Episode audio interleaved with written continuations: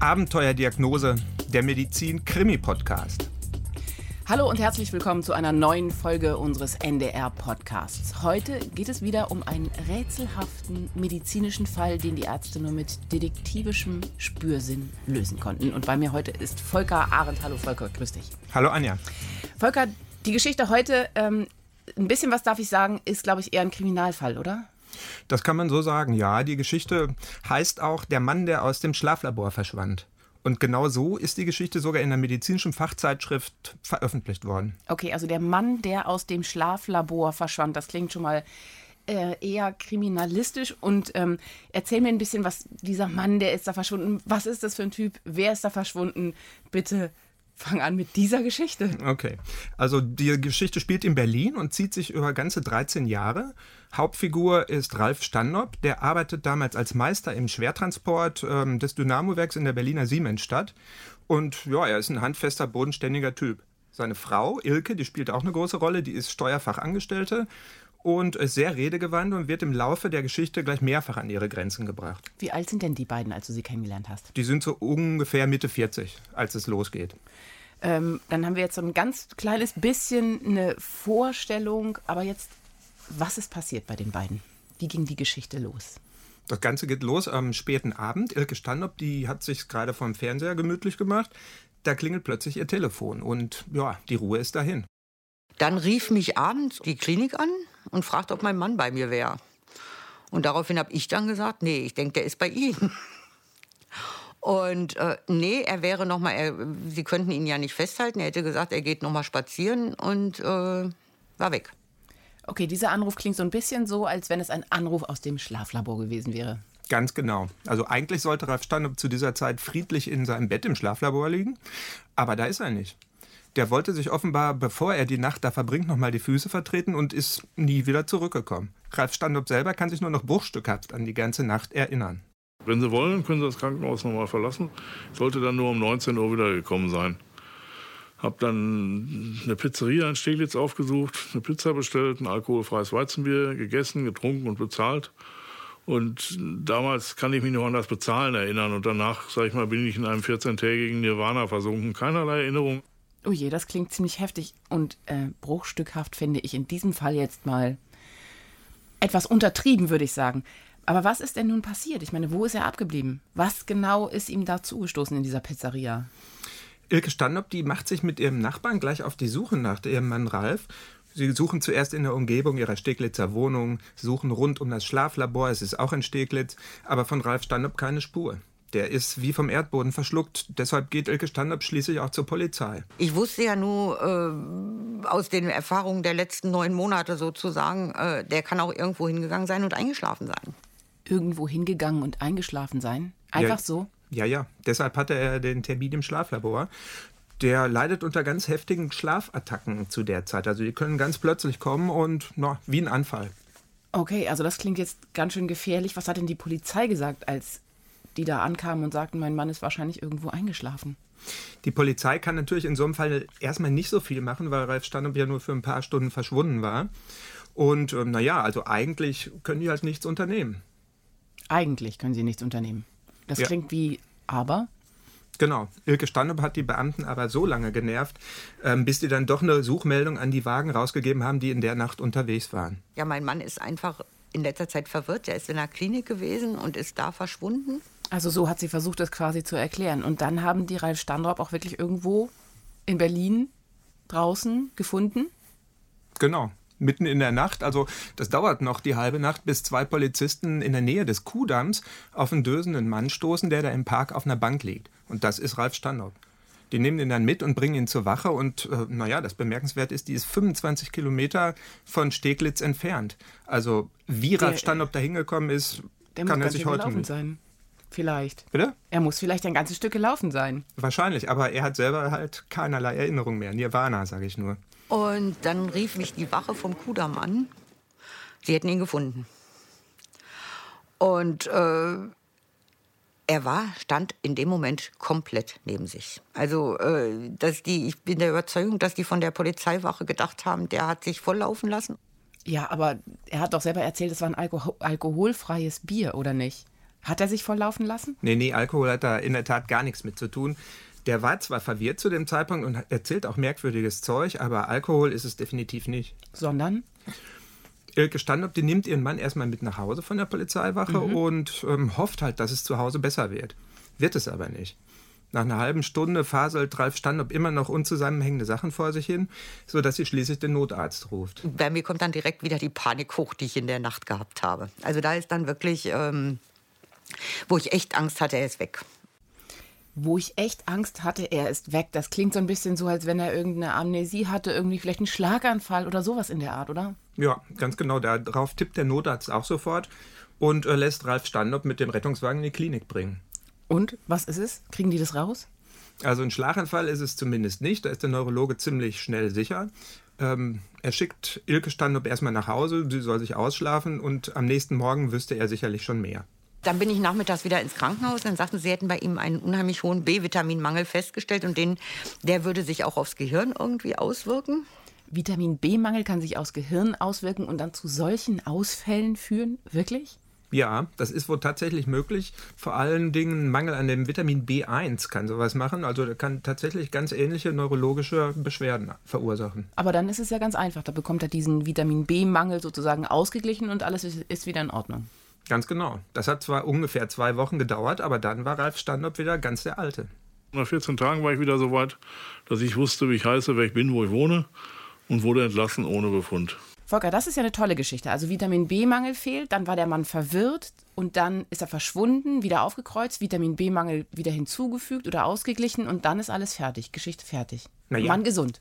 Also wir wären ja nicht bei Abenteuerdiagnose, wenn es so schnell vorbei wäre. Ach so. Es ist so, ähm, Ralf Steinup geht es tatsächlich sehr gut. Und zwar so gut, dass er zwei Tage nach der Entlassung aus dem Krankenhaus schon wieder in seine Firma will und nach dem Rechten gucken will. Ähm, zum Glück hat er seine Frau mitgenommen, aber hör selbst, was da passiert ist. Wir waren eine Stunde im, im, Werk und während dieser einen Stunde habe ich wohl wieder angefangen, ich sag mal, am Rad zu drehen, übertrieben, also dämlich gequatscht, aufgefallen. Also er war zwar noch so weit orientiert, dass er diesmal auch wirklich, also auch bewusst das mitgekriegt hatte, dass er wegsackte. Auf jeden Fall, irgendwann hat es meiner Frau gereicht, da hat sie mich ins Auto gesetzt und wir sind zusammen wieder ins Krankenhaus gefahren. Okay, das klingt jetzt doch wieder nach einem Rückfall. Das heißt, Sie sind wieder in die gleiche Klinik gefahren wie beim ersten Mal und konnten die ihm da vielleicht gleich weiterhelfen? Gleiche Stelle, gleiche Welle, so äh, hat mhm. Ralf Standop das erzählt. Es gibt allerdings einen großen Unterschied und zwar kümmert sich diesmal ein anderer Neurologe um ihn. Der heißt Dominik Hopmann, ist so um die 40 und ist, ja, ist ein ganz engagierter jüngerer Neurologe. Und der hat diesen Vitamin B-Mangel dann auch nochmal neu festgestellt? Nee, diesmal ist merkwürdigerweise der Vitaminspiegel von Ralf Standop komplett in Ordnung. Äh, und trotzdem steht er total neben sich. Dominik Huppmanns erster Eindruck von seinem neuen Patienten, der klingt so. Eine diffuse äh, Funktionsstörung des Gehirns, ähnlich wie vielleicht man so im Allgemeinen sich eine Demenz äh, vorstellt, so etwas in der Art. Und eine besonders eindrucksvolle Störung der Schlafregulation, was für sich auch selten ist, was man so kennt, ist die Narkolepsie als Krankheitsbild. Das klingt immer so schön, wenn Ärzte sowas beschreiben. Eine eindrucksvolle Störung der Schlafregulation. Das bedeutet aber ja, dass das Problem wirklich im Gehirn ist. Das hat sicher ja Herr Dr. Hopmann, dann Ralf Standop auch gleich so gesagt, oder nicht? Und ihn dann wahrscheinlich, um es genauer zu wissen, ins MRT geschoben. Genau. Bildgebende er hat es ihm gesagt und hat mhm. ihn dann untersucht in der Röhre, wie man so schön sagt. Mhm. Und ähm, naja, was der Neurologe da sieht, das ist ein echter Schock für ihn. Also mitten in Ralf Standops Gehirn hat sich ein riesiger Entzündungsherd gebildet. Sowas hat Dominik Hopmann selber bis dahin noch nie gesehen. Okay.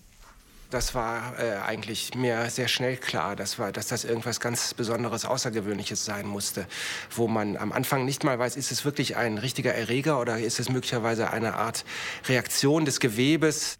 Also damit meint er doch wahrscheinlich, dass man auf diesen Bildern alleine noch nicht so genau erkennen kann, was genau jetzt dahinter steckt. Ob es wirklich eine Infektion mit Bakterien ist zum Beispiel oder ein Virus oder wirklich diese Entzündung, woher die kommt. Oder was will er damit genau sagen?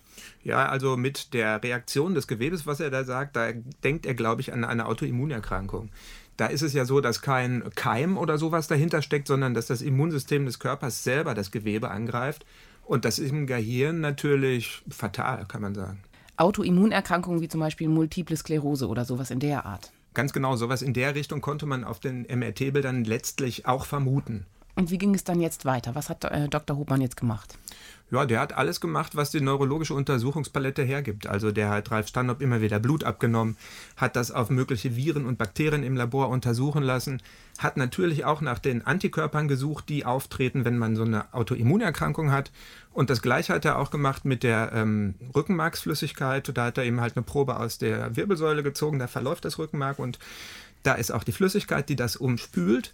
Das Ganze ist direkt in Verbindung mit dem Gehirn und ja, darin könnte man halt auch Antikörper oder eventuell Bakterien und sowas finden. Und? Gab es ein Ergebnis? Ähm, naja, die Tests sind allesamt negativ. Und jetzt?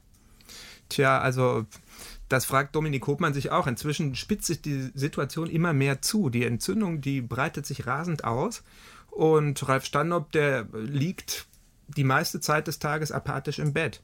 Also Dominik Hopmann steht tatsächlich mit dem Rücken zur Wand. Aber irgendeine erste Behandlung muss ja möglich sein. Irgendetwas, was diese Entzündung runterfährt, irgendeine Cortison, irgendein Cortisonpräparat vielleicht oder irgendein Antibiotikum, nur damit diese Entzündung erstmal zurückgeht, oder? Naja, da ist äh, Dr. Hopmann ziemlich zurückhaltend, denn er wenn er nicht genau weiß, was dahinter steckt, könnte das Medikament auch eher schaden als helfen. Okay, das verstehe ich. Aber was hat denn jetzt Dr. Hopmann gemacht, um Ralf Standorp irgendwie zu helfen? Das klingt jetzt vielleicht ein bisschen schlicht, aber er hat ähm, Ilke Standop gebeten, ihm Ralf Standops alte Arztbriefe mitzubringen, weil er sich erhofft, dass er darin vielleicht noch einen neuen Hinweis findet. Und hat er einen gefunden? Äh, ja, kann man wohl sagen. Also, das ist eine dicke Akte, die Ilke Standop ihm da am nächsten Tag mitbringt. Und durch die Krankengeschichte zieht sich ein Fakt wie ein roter Faden. Und zwar hat er schon ähm, seit 13 Jahren immer wieder mit mysteriösen Entzündungen in seinem Körper zu kämpfen. Ganz am Anfang war es ein heftiger Magen-Darm-Infekt. War zwar im wahrsten Sinne des Wortes scheiße, übel riechende Stühle und Blähungen und was weiß ich nicht alles, aber im Grunde genommen wurden die anderen Sachen dann hinterher immer schlimmer und, und haben das andere überlagert. Die anderen Sachen wurden immer schlimmer. Was waren denn die anderen Sachen? Ja, also zum Beispiel schwillt ein paar Jahre später bei ihm plötzlich ein Lymphknoten am Hals an. Der wird richtig dick, so dick, dass die Ärzte sagen, äh, wir müssen den am besten rausoperieren. Wir müssen den am besten herausnehmen. Haben Sie es getan oder haben Sie es nicht getan dann? Naja, also äh, kurz vor dem Eingriff guckt der Chirurg sich den Lymphknoten nochmal an und der ist komplett abgeschwollen, sieht wieder völlig normal aus. Also die Entzündung ist von selbst wieder verschwunden. Das ist jetzt aber wirklich ein bisschen ungewöhnlich. Ja, ist es. Und so geht es auch weiter bei Ralf Standop. Als nächstes äh, entzündet sich bei ihm einer seiner Hoden. Das muss äh, eine riesige, schmerzhafte Schwellung gewesen sein. Und die kriegt er mit einer ganz kurzen Antibiotikabehandlung dann wieder in den Griff. Okay, aber Antibiotikabehandlung, das bedeutet, das waren dann Bakterien, die da schuld an dieser Entzündung waren. Könnte man denken, aber es geht ja noch weiter. Also irgendwann quälen ihn dann ähm, auch noch extreme schmerzhafte Gelenkschwellungen. Und zwar hat er das an den Händen und den Füßen. Das tritt völlig unberechenbar auf. Das kann mal äh, die rechte Hand, mal der linke Fuß. Das kann innerhalb von zwei Stunden kommen oder auch wieder verschwinden. Diese Problematiken kamen teilweise über Nacht, dass die Hand oder der Fuß angeschwollen war. Oder morgens bin ich aufgestanden und hört mal so in den Körper, ist alles in Ordnung. Und eine Stunde später war die rechte Hand dick oder die linke Hand dick. Teilweise mit erheblichen Schmerzen. Okay, aber das klingt jetzt irgendwie wieder nach Rheuma oder irgendeiner anderen Gelenkerkrankung. Komisch mhm. ist nur, dass es danach wieder weg ist. Ja, stimmt. Also das hat der Hausarzt auch gedacht und der schickt Ralf Steinop deshalb damals zum Rheumatologen. Der Rheumatologe untersucht ihn aber, auch der findet nichts. Also Rheumafaktoren, Antikörpertiter, alles ist bei Ralf Steinop in Ordnung. Die Diagnose von dem Rheumatologen damals ist wiederkehrende Gelenkentzündung unklarer Ursache. Okay, ich glaube, so weit war dann Ralf Standort mit seiner eigenen Diagnose auch schon fast gekommen. Wie ging es dann weiter? Nach dem Motto, du musst was machen, kannst nichts machen. Ich habe versucht, mit Schmerzmitteln selbst mir zu helfen. Das meiste hat nicht geholfen. Gegen die verschiedenen Entzündungen hat Ralf Standhoff übrigens auch die ganze Zeit über immer wieder mal ein Antibiotikum bekommen, aber die ganzen Medikamente haben ihm auch nicht geholfen. Bis zu dem Zeitpunkt, als der Hausarzt ihm irgendwann ein Breitbandantibiotikum gespritzt hat. Das war nur eine einzige Spritze und sollte für mehrere Monate vorhalten. Und ja, da hat sich plötzlich was getan. Diese Kur hat mir sehr viel gebracht. Zwei Jahre ohne Schmerzen, ohne Schwellungen. Und damals habe ich gedacht, jetzt hast du es geschafft. Das klang zu dem Zeitpunkt bei ihm wahrscheinlich total super, aber er hat es nicht geschafft, wie wir jetzt wissen. Nee. Also diese ganzen Entzündungen, von denen wir vorher gesprochen haben, die sind nicht mehr aufgetaucht. Mhm. Aber nach den zwei Jahren bekommt er dann plötzlich diese heftigen Schlafattacken. Also Ne? Wo er geht und steht, schläft er ein. Er schlief ja mitten im Gespräch ein. Also äh, Ralf redete mit einem und im nächsten Wort war er weg. Also eingeschlafen. Und dann war er auch nicht zu wecken. Das klingt ehrlich gesagt ziemlich heftig und so, wenn er am Tisch einschläft, auch nur sehr unhöflich, aber das kann ja auch mal richtig gefährlich werden, wenn man zum Beispiel irgendwo in einem Auto einschläft. Ja, ja. Also Ilke Standup hat erzählt, dass er immer noch der Meinung war, kreuz und quer durch Berlin fahren zu können. Na.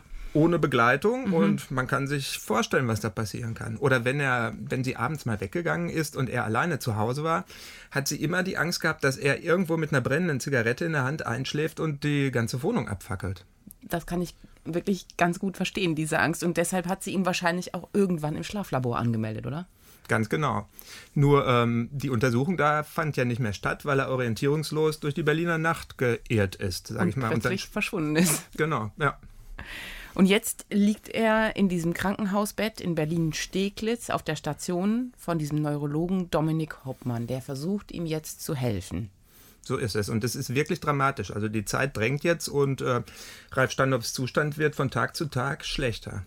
Dann habe ich immer nur gedacht, so wie Ralf abbaute geistig. Er war ja wirklich, also entweder geschlafen oder Quatsch erzählt. Und äh, da habe ich gedacht, lange macht er es nicht mehr. Das war sicher eine schwierige Situation. Und nun liegt er da und Dr. Dominik Hoppmann hat sich also Ralf Standorts komplette Krankengeschichte angesehen und ist auf diese Entzündungen, diese vielen heftigen Entzündungen gestoßen. Und was kommt jetzt? Was für Schlüsse hat er daraus gezogen?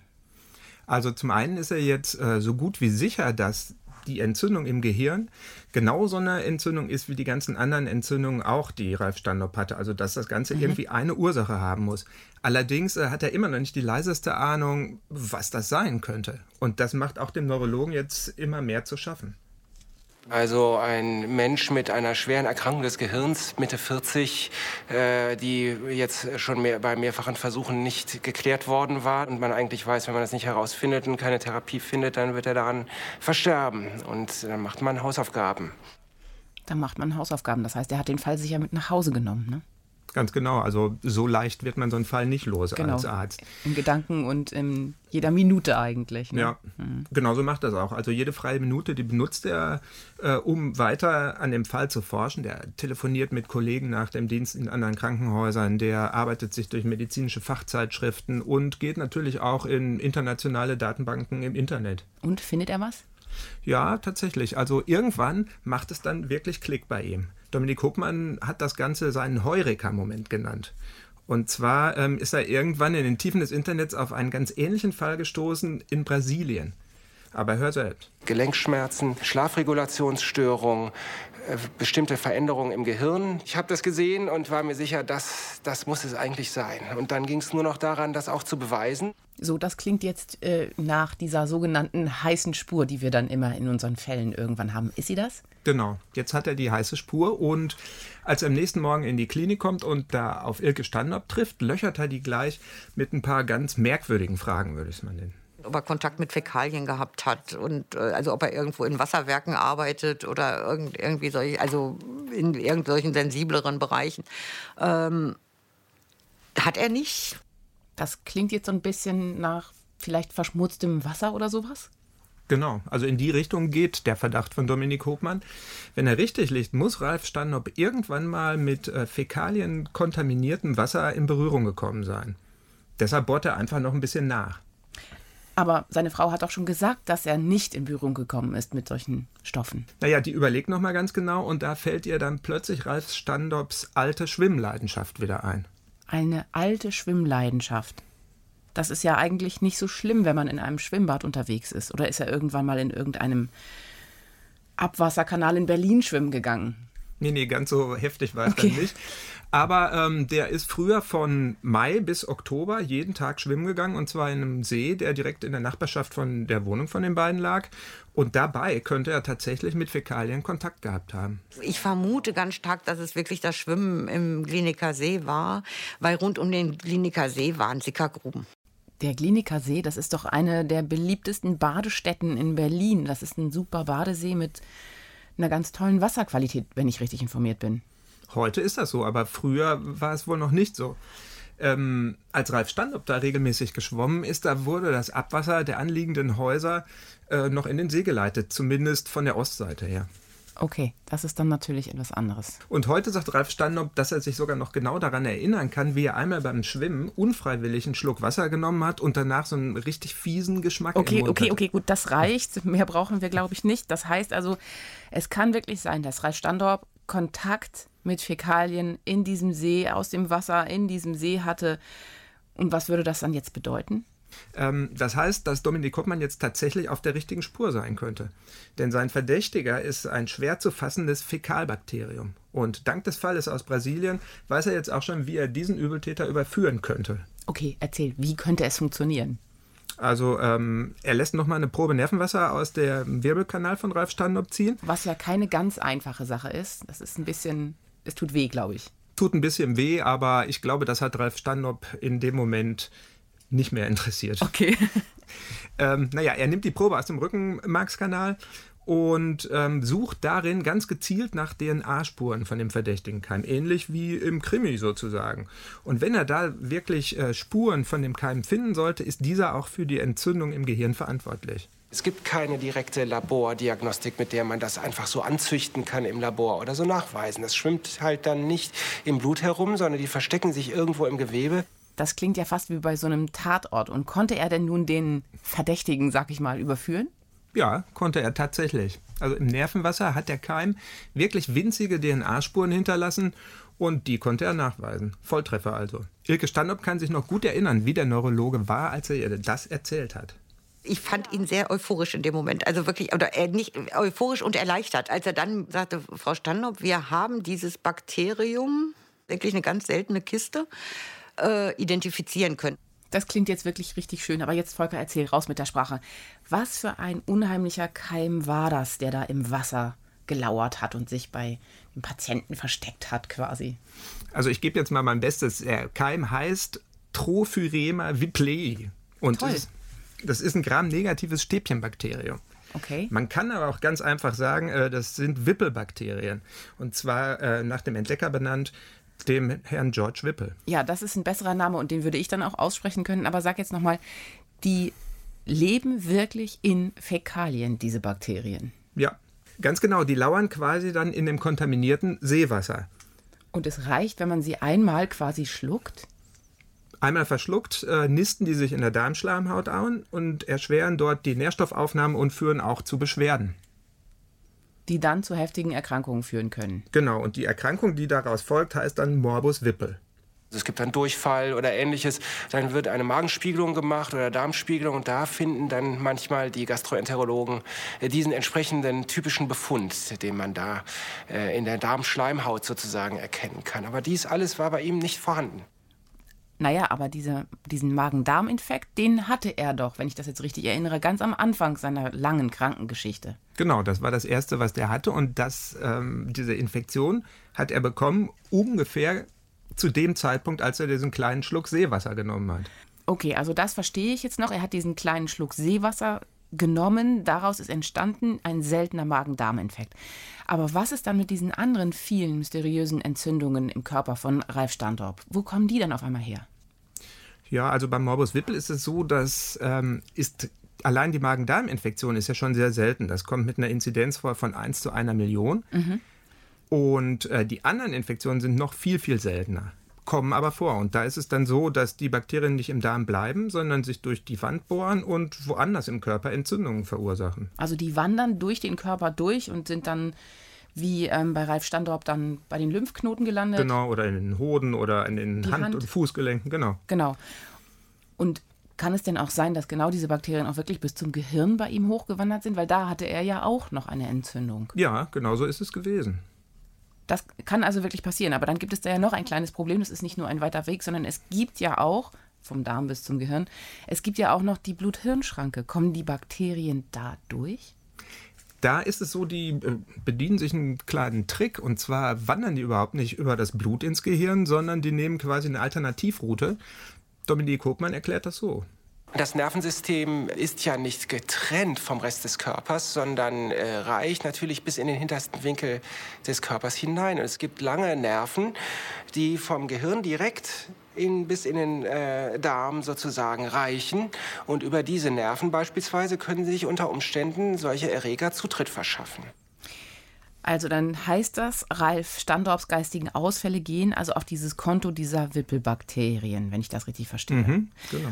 Und dann hat er also eine Hirnentzündung gehabt durch Wippelbakterien. Ist das dann die richtige Diagnose? Das ist die Diagnose. Also medizinisch äh, hat er eine Morbus Wippelenzephalitis. Und das ist so selten, dass zum Zeitpunkt der Diagnose weltweit nur 122 Fälle überhaupt bekannt waren. 122 Fälle, das ist wirklich nicht besonders viel. Aber jetzt, wenn man das jetzt mal so ein bisschen durchdenkt, im Kliniker See, da sind ja noch ein paar mehr Menschen geschwommen, eine Inzidenz von 1 zu einer Million diese normalen Magen-Darm-Beschwerden, die durch diese Wippelbakterien entstehen können, eigentlich müssten doch mehr Fälle bekannt sein, oder nicht?